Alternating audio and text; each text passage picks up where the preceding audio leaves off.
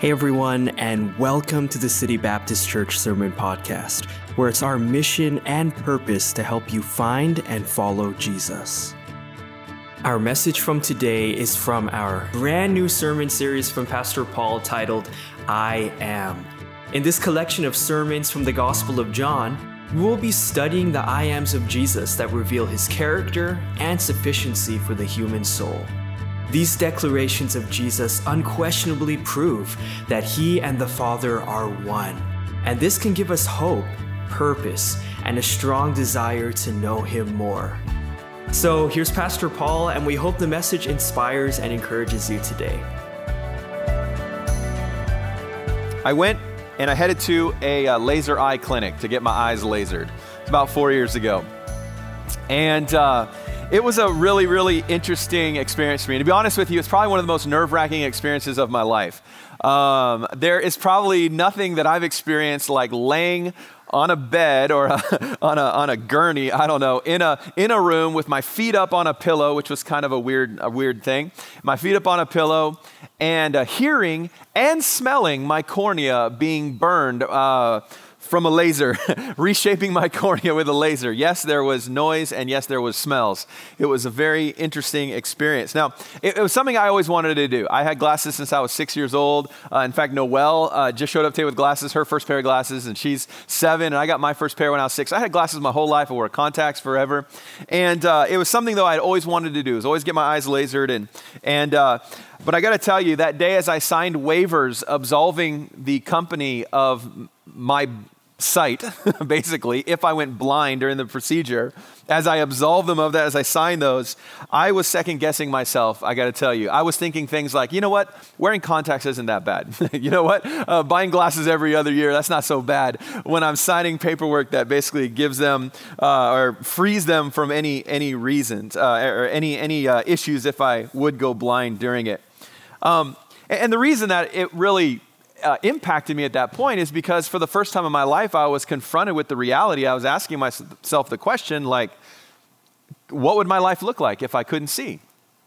What would my life be like if I uh, was unable to see the kids in my faces anymore or to see my wife or a sunset or, you know, all of those things were running through my mind at that time. What would my life be like? I was confronted with possibly losing the ability to see. And it was a, a fear that kind of came over me at that time. Now, I got to tell you, I'm really glad I did it. One of the best decisions of my life that I ever made uh, was to get it, and my vision's fantastic, and I, I love all of that. But at that moment, I was forced to consider okay, how important is sight to me? How important is, is that aspect? And I was confronted with losing the ability to see. And for us today, I think it's hard to imagine, isn't it? For those of you, I don't know anyone here that's blind necessarily. Maybe some of you are struggling to see, or you definitely need glasses. But the thought of actually losing your sight completely, going totally blind, is, is really, it's foreign to us. It's hard to imagine. Yet we know uh, in, in Canada, there's about a million people they figure that have uh, real, are considered legally blind in the country. And there's a lot of people that do struggle with that. And today in our passage, we're going to be introduced to a man whose entire life was that way. From the moment he was born and, until the events that we cover today, uh, he was completely blind, completely and totally in darkness, had never seen light at all whatsoever. Now, in our passage in John chapter 9, we're going to see Jesus give to this man an incredible gift. He's going to give them the gift of sight. In case, just spoiler alert, that's what's going to happen. He's going to give them the gift of sight. And at the same time, what Jesus is going to do is he's going to illustrate to us the reality of spiritual blindness and how much we need Jesus, the light of the world. Jesus, the light of the world. Now, to fully understand this miracle, we need to look back at the previous chapter in John chapter 8. You don't have to turn there. You can if you want. I'm going to read verse 12 here in just a moment. Um, but to really understand what was going on, we, we know that Jesus was involved in several confrontations during one of the feasts, the traditional feasts. Now, you know, uh, Israel, there was a lot of feasts all of the time. There was these festivals happening. And uh, I, I, look at them and I'm like, man, those would be great, right? Every couple of months, you have a week long festival. And uh, the, the one that we're covering here in John chapter 8, actually, it's really from John 6 all the way through uh, John chapter 8 and into John chapter 9 was something called the Feast of Tabernacles. It was also called uh, the Festival of Shelters. Now, the Feast of Tabernacles was the final ritual feast of the year. It went on for about a week. It was in October and it followed the harvest. So, the, the harvest season is when it came. And for many people, they would go to Jerusalem at that time and they would spend the entire, almost the entirety of that feast in a tent is what they would do. And so they would build tents all around Jerusalem. The travelers, uh, travelers would come in, they would eat outside, and they would build these booths, and they had some specific instructions as to how to build them. By the way, they still do this today uh, in Israel. And they build these booths, and they, they remember this time. And it was uh, the reason they built the booths was to remind them of their time living in tents in the wilderness. You remember that time as they left Egypt, the time that they spent wandering, they were in tents. And so it was to also remind them of that. It was after the harvest, so they're to thank God for his provision, but then remember where they came from. That's always a good thing to do. Thank God for his provision, but remember where you came from. And then as well, uh, there were some really unique things that, that happened during that feast day. One of the things that was so interesting is that during the last night of the feast, um, and some people feel that maybe throughout the whole feast they would do this, but definitely on the last night, they would light these lamps on the Temple Mount, way up in the temple courtyards, and they would light these just massive, good, it's before electricity, we know this.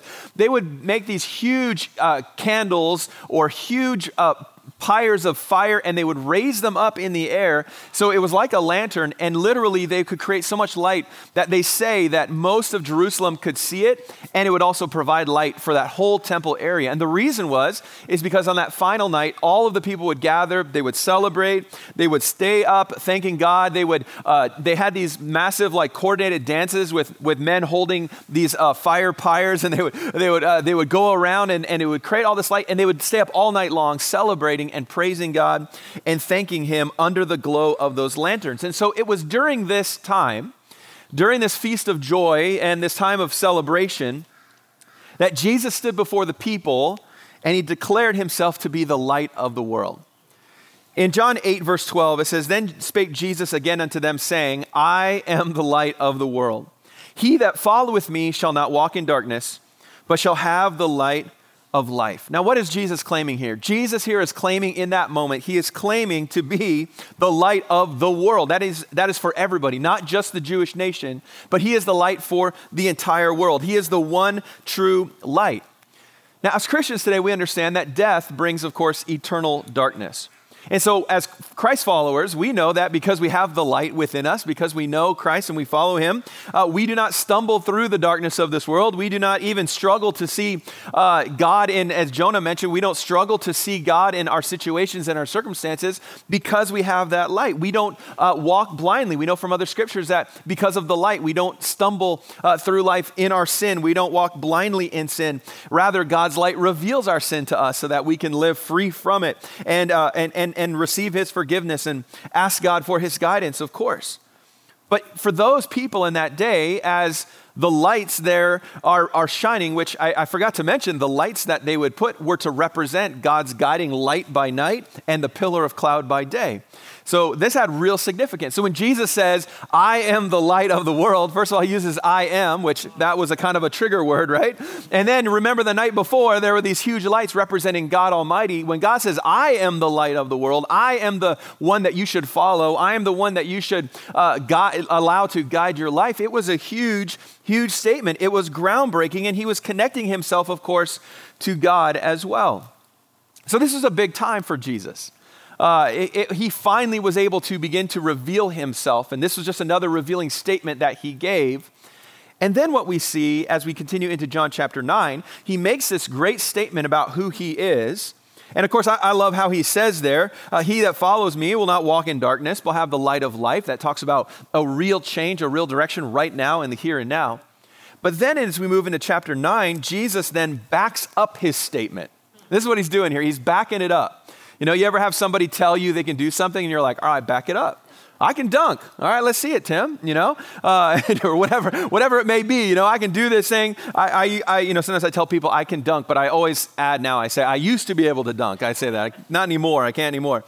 But uh, sometimes you've had maybe someone say this, and you're like, well, prove it. Well, that's what Jesus is about to do here. He's made this statement. He says, "I am the light of the world," and he backs it up and reveals his power by removing the darkness and literally giving light to a blind man. And it's a perfect illustration for us how faith in Jesus Christ can remove the darkness and give light and give truth to the soul. Now, we begin the story in verse number one of John chapter 9. We're going to cover the whole chapter together, so I hope that you'll stay with me. We're just going to sort of walk through it together and learn together. It says in verse number one, and as Jesus passed by, so this is literally left the temple, he left the area, he saw a man which was blind from his birth. And his disciples asked him, saying, Master, who did sin? This man or his parents that he was born blind. Now, this is really interesting. So, Jesus is just walking along here. He, he notices and he sees this man who was blind. And then his disciples ask him the question Who sinned, Lord? Who, who sinned? This guy, did he sin or did his parents? Now, uh, it's described here that, it, right in verse number one, that this was a man who was blind from his birth. We don't know how they knew that. Obviously, Jesus is all knowing. Maybe he said that to his disciples Hey, guys, you see him over there? He's been blind since he was born. Maybe it was part of his cry as a beggar. If you were blind in this society, really the only option you had to provide for yourself and maybe uh, other family members was to be a beggar. And so he would have been there in the temple area. And maybe as he cried out, he said that. He said, Hey, I've been blind since I was born. Uh, you got to help me out here. And maybe that's what it was. But either way, we know he was born uh, blind from birth. Uh, it's interesting. There's not a few. There, there's not very many uh, instances in Scripture where it reveals to us somebody having an issue from the very beginning. Sometimes it refer- references an accident or something that happened to them that that caused it. But here he was blind from birth. And then the disciples make this judgment upon the man. Did you see that? They see him and they say, "Hey, who sinned? Did he sin, or did his parents?" That caused this. Now, this was a, to us, we're like, how dare, that's so, that's oh, so unkind, you know? Like if you see somebody in a wheelchair, be like, that guy did something bad. That's basically what the equivalent of it is. And, uh, and how dare they say that? But this was very common in that day. Very, very common within the Jewish legalistic faith. Now, I'm going to say that word a couple of times here the legalistic faith. You might be thinking, what do you mean by legalistic? Well, here's what legalism is legalism is trying to add a person's works in order to gain the favor of God. In a Christian sense, we would say it's adding good works or a person's righteousness to what Christ already did for us on the cross, which we say, well, that can't be done. But for the Jews, this is, this is really where they were at at this point. Their faith in God had all of these 613 laws that they followed, that they added in order to prove to themselves and each other and God that they were indeed righteous. And it, it was, it was wrong in, in, in itself and it had really creeped in. And so here, uh, the way that they were looking at it is that, well, if this guy has, is blind, then he must have done something to cause this to come into his life. I mean, it's, a, it's the perfect example of, of legalism. I'll explain it this way. Um, the way they viewed it is that I can please God or I can be blessed by my good works. That's how they viewed it. So, a way to look at it is this if I can earn God's favor by doing good works, then the more good works I do, then God is indebted to me and God's going to do more good things for me. That was kind of their, their mindset. He'll reward me with blessings because I'm so good. But if something bad happens, it's because I did something bad. And so they equate the, the issues of life or the aspects of life. That's why people who are rich, everyone's like, oh, wow, they got the blessings of God on their life, right? And, and that, that is in a lot of different cultures as well, but it was a very common view. So the disciples concluded because this man was blind, then there must have been something he or his parents did, probably his parents, because he'd been blind since birth. It was probably his parents' fault. That is textbook legalism. Now, I mention that because legalism is something that can creep into our lives as well, even today as saved, born again uh, Christians. Even though we know that we're saved by grace and not of works, it does find a way to creep into our lives sometimes. Maybe you've been through a difficult season in your life. Uh, maybe right now you're going through a trial, a, a, hard, a hard thing, and, and your first thought is this God, how can you let this happen to me? Don't you know, God, how good I've been? Don't you know, God, uh, all of these good things I've been doing? Don't you see, God, I've made so many changes in my life. I used to be so, now I'm doing so good. And how could this bad thing happen? And then your mind races to all the sin you've done over the last few weeks, and you're like trying to connect it. Okay, this happened. So, the, oh man, that lustful thought I had, this must be the reason that I'm going through this right now. Or, oh, I told my coworker off, and I told my, you know, I told my, my mom to shut up, which you never tell your mom to shut up, all right? You know, you said something, I did this, and then we try to connect the dots, right? Like, okay, I'm being punished right now because of that thing that I did. Okay, that, that's, a, that's a legalistic mindset because what are you doing there? You're, you're equating your status, you're equating your earthly status with how good or not good you are. You're trying to make your righteousness as the key aspect of your life, how, how you are doing what you are doing. And, and so we have to be very, very careful about that. And, and, Jesus didn't have any time for it. So look at verse number three there. Look what Jesus says. Jesus answered, Neither hath, hath the man sinned, nor his parents, but that the works of God should be made manifest in him. So right away, he just says, No, no, no, no. This is, this is not the situation at all. This is not about what, uh, what, what his parents did, not about this guy. This physical disability was not because of anybody's sin. By the way, any physical disability, any difficulty in someone's life, uh, while God does allow chastening to come into a person's life, we know that our first assumption should not be they are a very bad person. That's why this happened to them. I'll tell you what, physical disabilities, birth defects, some of these tragedies that we see in, li- in our life certainly are reminders to us um, that we are in a fallen world. God created a perfect world. Mankind, we messed it up. because of sin, we began to die, our bodies began to decay, and we have all of these issues because of that. But here, I want you to notice the second part of the verse. It says it wasn't because of sin, but that the works of God should be made manifest in him. Now, this is interesting. God here says that he's going to redeem this man's disability. He's saying that this has happened in his life. This, this thing has happened, yes, but I'm going to redeem it. I'm going to allow God to be made manifest. That means be revealed now in what, he's, what is happening. That's a great thought for us as Christians. You know, oftentimes we go through difficult, difficulty and struggles. We have hard things that happen.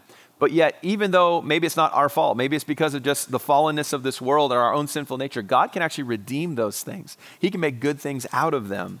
And that's what he's going to do. So God clears up the improper view. He says, okay, guys, this is, this is not the right view. And then he reminds his disciples about why he is there. Look at verse number four. He says, I must work the works of him that sent me while it is day. The night cometh when no man can work. As long as I am in the world, I am the light of the world. There it is again. He repeats himself. He says there's a lot, there's a lot that's going on here. He's very clear though to them. He's saying that listen, I came to this earth to do the work of him who sent me. Again, that's a reminder that God, that Jesus was sent. He understood that everything that was about to happen was part of God's will for his life. This entire scenario here was so that Jesus could be revealed for who he is. And that's why he kind of puts that extra uh, exclamation on there. He says, I am the light of the world. God is going to do a work through me. This is a part of what God has called me to do. You know, sometimes in life we look at situations and our circumstances, we say, This isn't how I planned it. This isn't what I thought things should be. But yet, rather than looking at it that way, we need to look at it like Jesus did. He says, okay, this situation, this whole scenario here is so that the work that God has called me to do, the thing that God wants me to do, can be revealed in this person, in this situation, in this life, or in my own life. And so this is what Jesus says. He says, I'm going to do the work. And, and, uh, and, he, and he also, I want you to notice the urgency. He says, Night cometh where no man can work. There's just an element of urgency to the will of God in Jesus. He's always like, I got to I gotta get this done because I'm not always going to be here. Then we come to verse number six and seven. And when he had thus spoken, he spat on the ground and made clay of the spittle and he anointed the eyes of the blind man with the clay, and said unto him, Go wash in the pool of Siloam, which is by interpretation sent. He went his way, therefore, and washed, and came seeing. Now, this is so great. You know, Jesus displays his glory here by healing this man. Now, this is interesting. He doesn't touch his eyes like he did in other instances. He doesn't speak, you know, the healing onto him.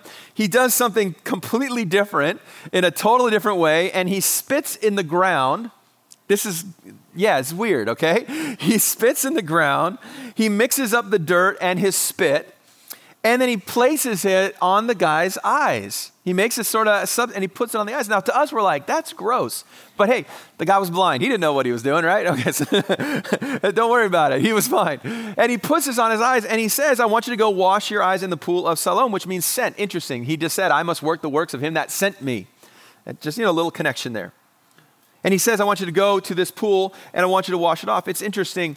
The waters of Siloam are mentioned in Isaiah 8, verse 6. I'll just kind of give you a little just rundown of it. In, in Isaiah 8, 6, uh, it contains a prophecy about the coming Messiah and in the prophecy, what happens is that God warns the Israelites of impending judgment because they refuse the waters of Siloam. They use the term Shiloah, which is the Hebrew name for Siloam that God provided. Now, this is interesting. They had judgment come to them because they refused the, the waters.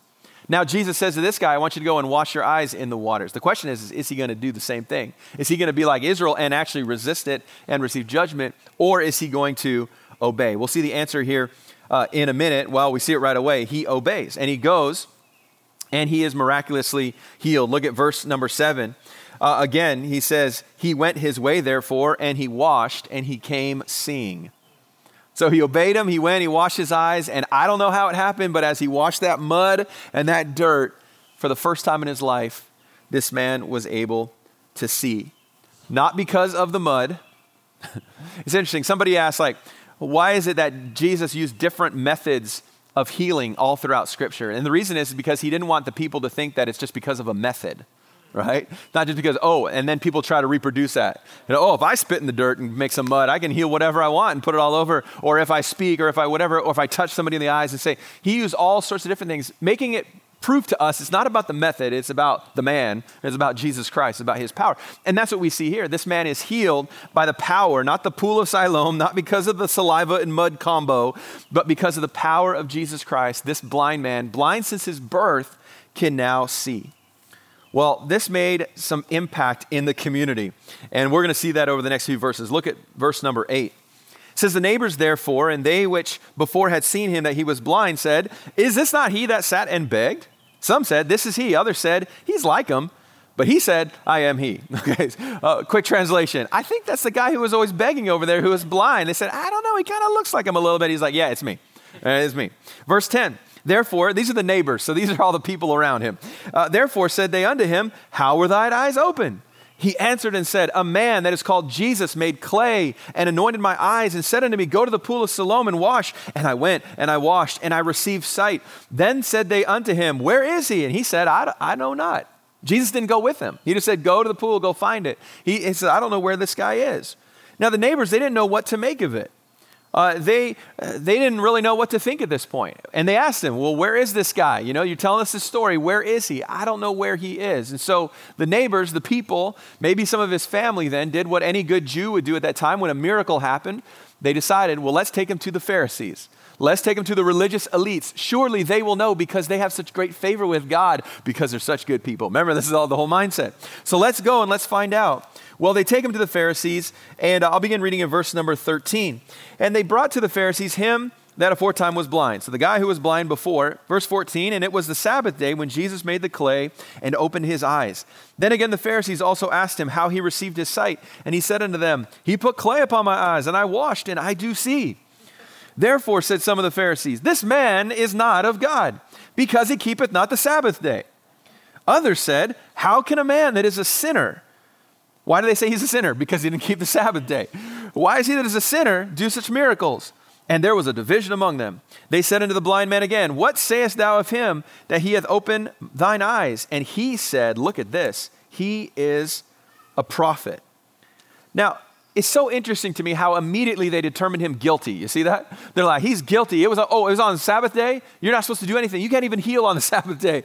And immediately they say, he is a sinner. He is a bad dude. Of course, they knew who it was. He said it was Jesus. They had something against him already. And it says here that they immediately began to uh, determine he's guilty. And, uh, and then they say to him again, the question again, well, who do you think he is? He says, I think he is a prophet. Now, that's a, that's a big statement there because he's saying, I believe there's something heavenly, there's something spiritual, there's something out of this world connected to this whole situation. Well, the Pharisees did not like the answer, so they kept interrogating him. Look at verse number 18. But the Jews did not believe concerning him that he had been blind and received his sight until they called the parents of him that had received his sight. They called his mom and dad. Look at that. And they asked him, saying, Is this your son? who you say was born blind? How then doth he now see? His parents answered and said, We know that this is our son, and he was born blind. Uh, but by what means he now seeth, we know not. Or who hath opened his eyes, we know not. He is of age, ask him, he shall speak for himself. Uh, this is interesting. They, they, they come here and they say, uh, you know, let's try, they're trying to disprove the whole thing. Is this your son? Yes, that's my son. Was he blind since birth? Yes, he's been blind by birth. How, how does he see now? We don't know. He's been blind, now he sees. We have no idea. By the way, he's old enough. Why don't you ask him? Notice that there. why, why don't you ask him? And that's really all they say. Now, to me, I'm like, okay, this is an opportunity here for these parents. Why, you know, why didn't they then speak up and say, man, this Jesus healed him, and I believe he's a prophet too? We notice all they do is they try to push it back on their son. They say, well, ask him. And it caused me to wonder, well, why is that? Why is it that they don't make some sort of declarative statement? Why don't they say, hey, you know what? I think this is something supernatural here. I want you to see something in verse number 22. It says, These words spake his parents because they feared the Jews. Do you see that? They were afraid. For the Jews had agreed already that if any man did confess that he, that's Jesus, was Christ, he should be put out of the synagogue.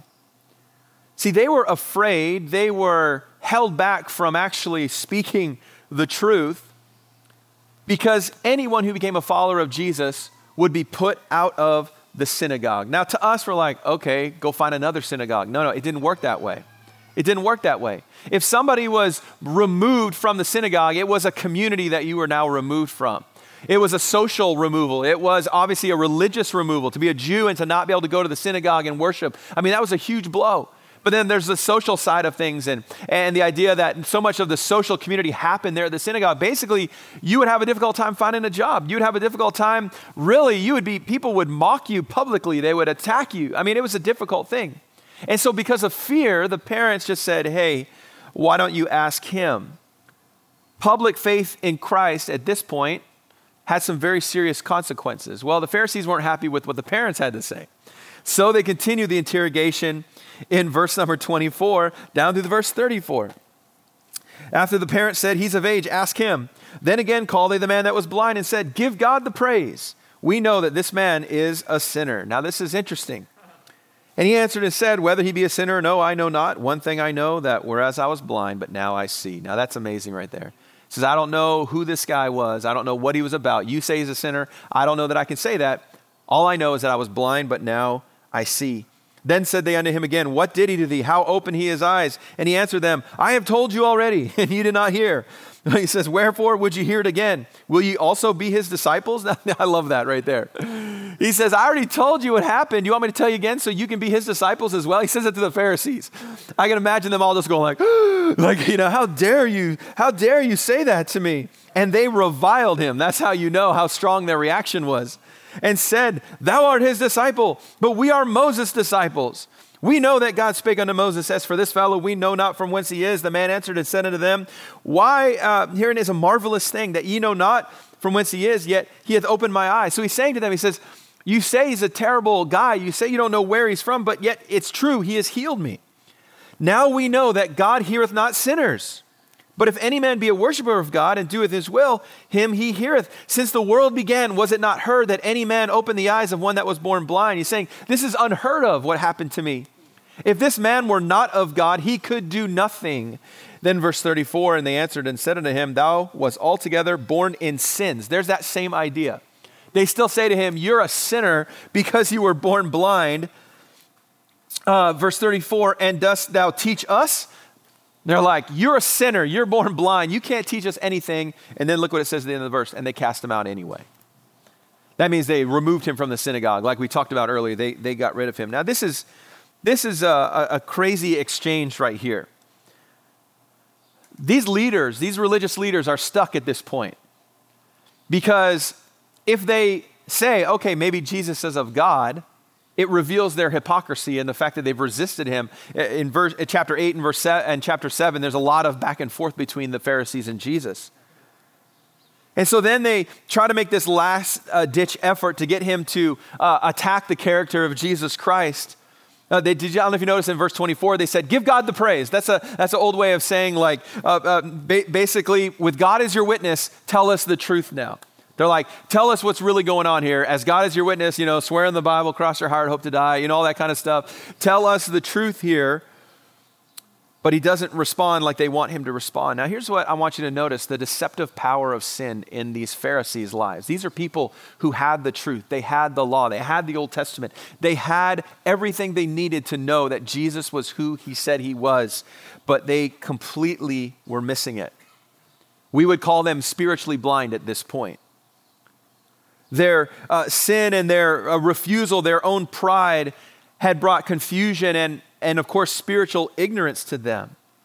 This man, this blind man, exposed them for who they were by his simple, logical answer by saying he must be of God. So, if he's not of God, then he couldn't do these things. But because he is of God, then it must be something, uh, something to him. And I love verse 25 where he says, all, all I know is that I was blind and now I can see. That is the testimony that he had here. He answered their questions honestly. But what I also want us to notice in verse 30 through 33 again is that I sense a lot of sarcasm in this blind man's voice as he responds to them. Uh, if you look back at those verses again, he says, uh, he says, man, this is a marvelous thing. He said, I don't know where he's from, but he's opened my eyes. And then in verse 31, he kind of gives their words back to them. Did you notice that? Remember before they said, if he is a sinner, he couldn't do this in verse 16. And then in verse 31, he says, We know that God doesn't listen to sinners. we know he, he doesn't keep the Sabbath. Remember, they said he's a sinner, doesn't keep the Sabbath, so he couldn't do this thing. And he kind of puts their, their words back in their face. And then he says, You're right, only someone who is from God could actually do this thing. So he's, he's connecting dots. He said, Well, maybe he isn't really a sinner then. Maybe he is from God. And for us, we say, Hey, that's a logical deduction from this whole thing. It is, this is overwhelming the evidence, but the religious leaders here continue to find reasons to ignore what is so clear. Here's what I love is God uses a blind beggar, his whole life, a blind beggar, to shame, in, a, in essence, the spiritually elite by showing them the truth. And how do they respond? How do people respond when they don't want to hear the truth? They cut them out of their life, right? They kicked them out of the synagogue. Now he's cut off religiously, he's cut off socially for stating the obvious. Jesus must have come from God. Now, this reminds us of a very important truth today that I think you already know where I'm going with this, but God never promises that following him is going to be an easy thing. Knowing the truth, having the truth, sharing the truth is not necessarily going to be an easy life. Now, there's some false teaching that's out there that says if you follow Jesus, you accept Jesus, you're going to, man, everything's just going to be great life is going to be perfect. You'll have no problems at all whatsoever. But I don't know why, but they always forget what Jesus said in John 15, where he said, If the world hates you, know that it hated me before it hated you. If you were of the world, the world would love his own. But because ye are not of the world, but I have chosen you out of the world, therefore the world hateth you. Remember that. That's from his own words. Jesus saying that. And yet, even though we as Christians today, and this is what I love about you as my brothers and sisters in Christ, is that even though we know this fact, even though we know that life is not easy, we know that it's going to be difficult to follow Jesus, we all understand that following him is still worth it. Amen. You know, the difficulties of this life and this earth cannot be compared to the joy that once will be revealed to us when we reach heaven. Romans chapter 8, verse 18, he said, For I reckon that the sufferings of this present time are not worthy to be compared with the glory which shall be revealed to us. You know, Jesus is the greatest treasure, isn't he? In his presence is fullness of joy. That doesn't mean that it's always going to be earthly happiness. We know that.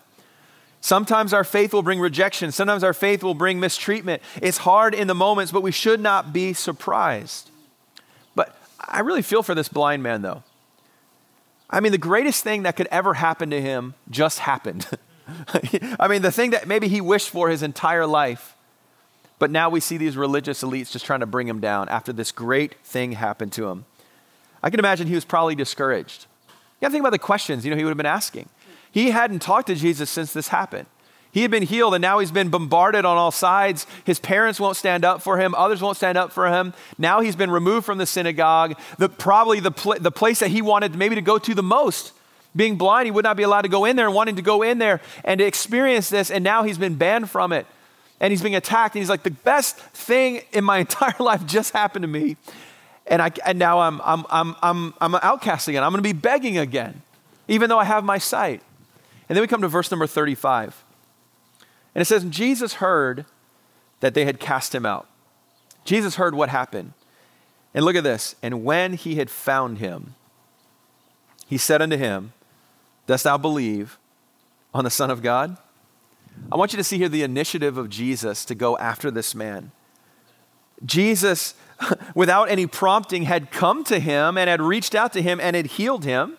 We don't, there's no record of this man saying, Jesus, would you heal me at all? Jesus, of his own volition, went to him and reached out to him. He sought him out. He gave him uh, his, his physical sight. But now, after this whole thing is done, Jesus goes to him to make sure that he has his spiritual sight clear.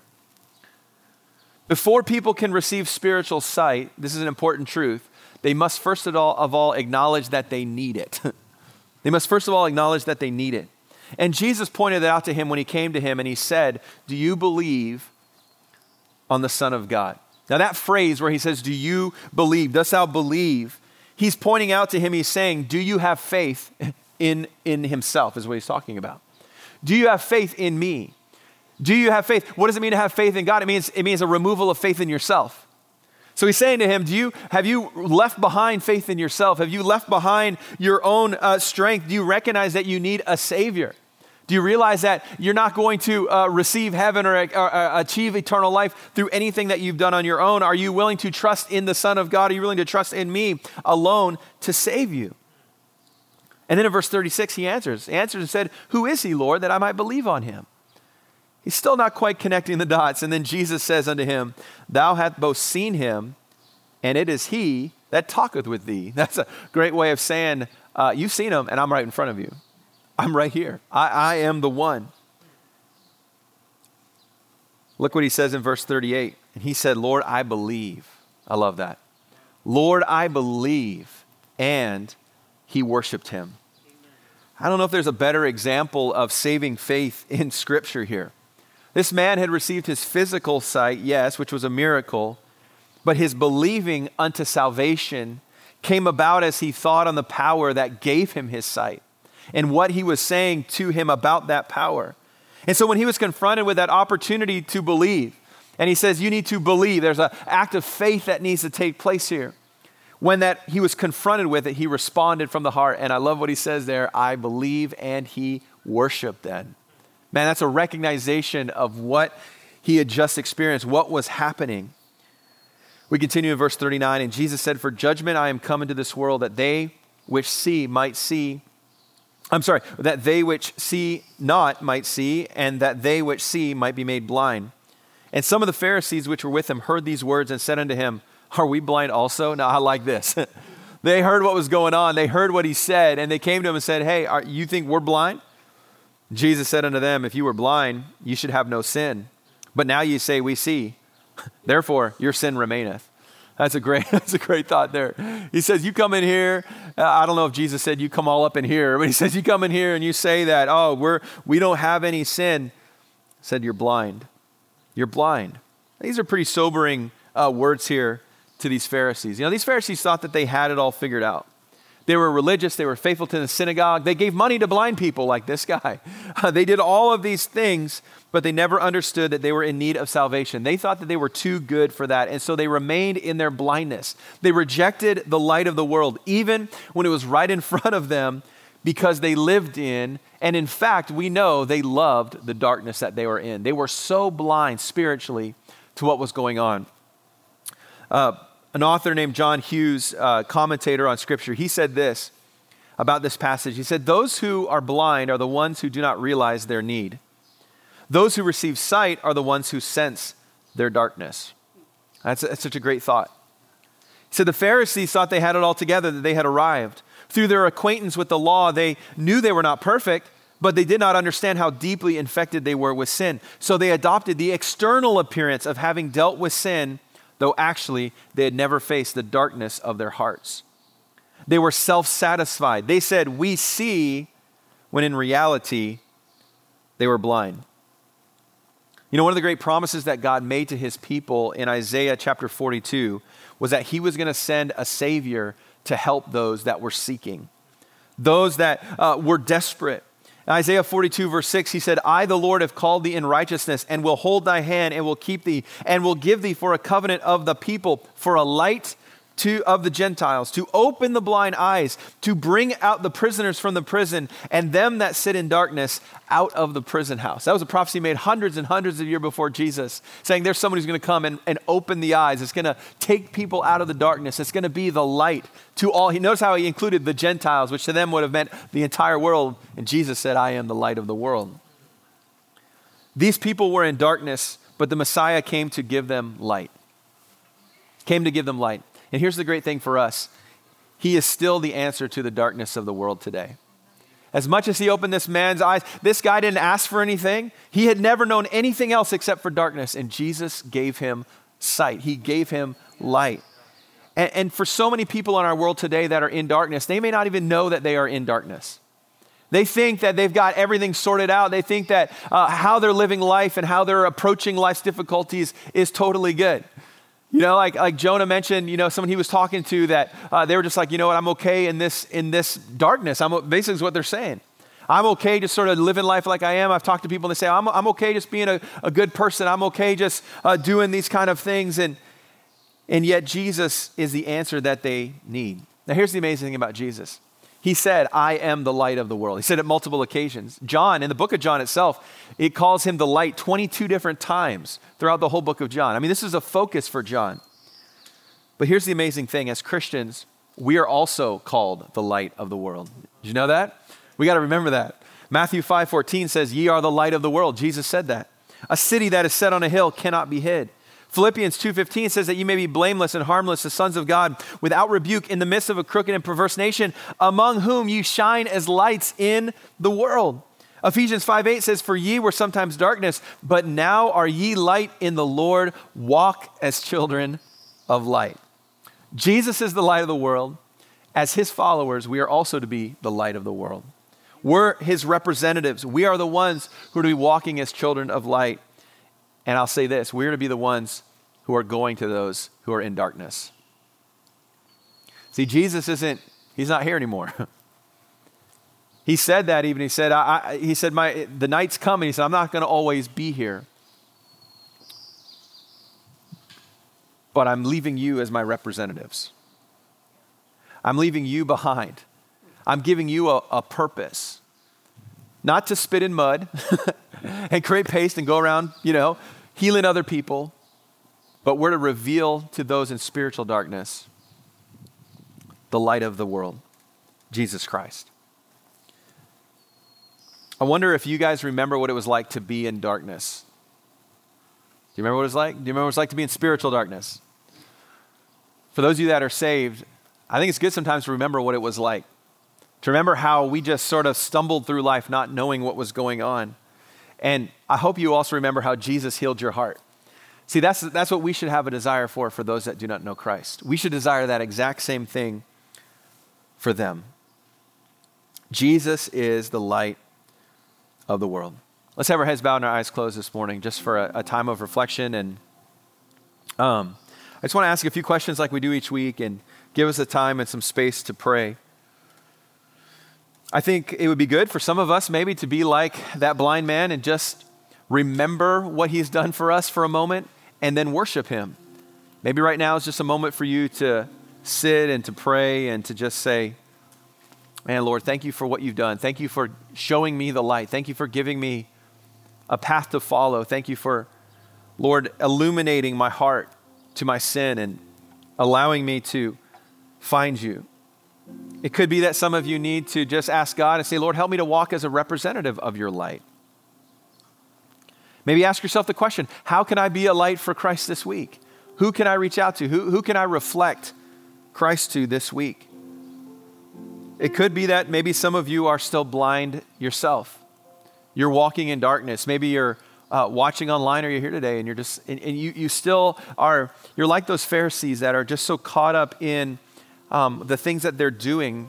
They're so caught up in, I'm a good person, I've done these good things. Therefore, I must be okay. But in fact, they were missing the point. They had never, their hearts were still in darkness. They had never put their faith. They never, like this blind man, when Jesus came to him, they never have believed on the Son of God. They have not put their faith complete and total in Jesus and in Jesus alone. Maybe you need the light today. I would encourage you to make that decision and ask God, say, God, would you forgive me of my sin? Lord, I believe that you, in fact, are the perfect sacrifice, the perfect redeemer. You're the one that I need. And I repent of my sin. I repent of my self sufficiency. And I put my faith and my trust in you completely and totally for my salvation. Jesus promises us that if we seek him, we'll find him. We also know that he seeks us and comes after us. And I would hope that if you are in darkness in your own heart, that you would find the light of the world today. Maybe there's somebody that you're thinking about right now that you need to share Christ with and you have been putting it off. Can I encourage you today to put yourself out there? You say, ah, it's probably not going to go that well. Man, it didn't go that well for this family or for this blind man, did it? But you know what? The difficulties, as we read about in Romans, the difficulties of this life, the struggles of this life are nothing in comparison to the glories of heaven and eternity and what we're going to experience.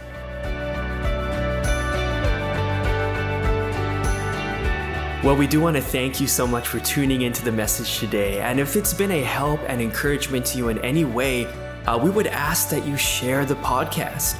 You can easily do that on either social media or maybe just uh, text the link to a friend. But like I said, it's our mission to help others find and follow Jesus here in Vancouver. Uh, all across Canada and even around the world. And so, you sharing the message today can really contribute towards that. Also, we would love for you to make a connection with us if you haven't already. And so, the two best ways to do that is either by liking our Facebook page, that's City Baptist Church, or following our Instagram account at Van City Baptist. And of course, you can check out our website at citybaptist.ca. We do have all of our past sermon series on there available for you to stream, uh, past services, uh, worship, and just lots of other content and resources there to encourage you and strengthen you in your walk with God. But once again, thank you so much for tuning in today. We are looking forward to next week's message from our new series, I Am. We love you, we're praying for you, and we're here for you.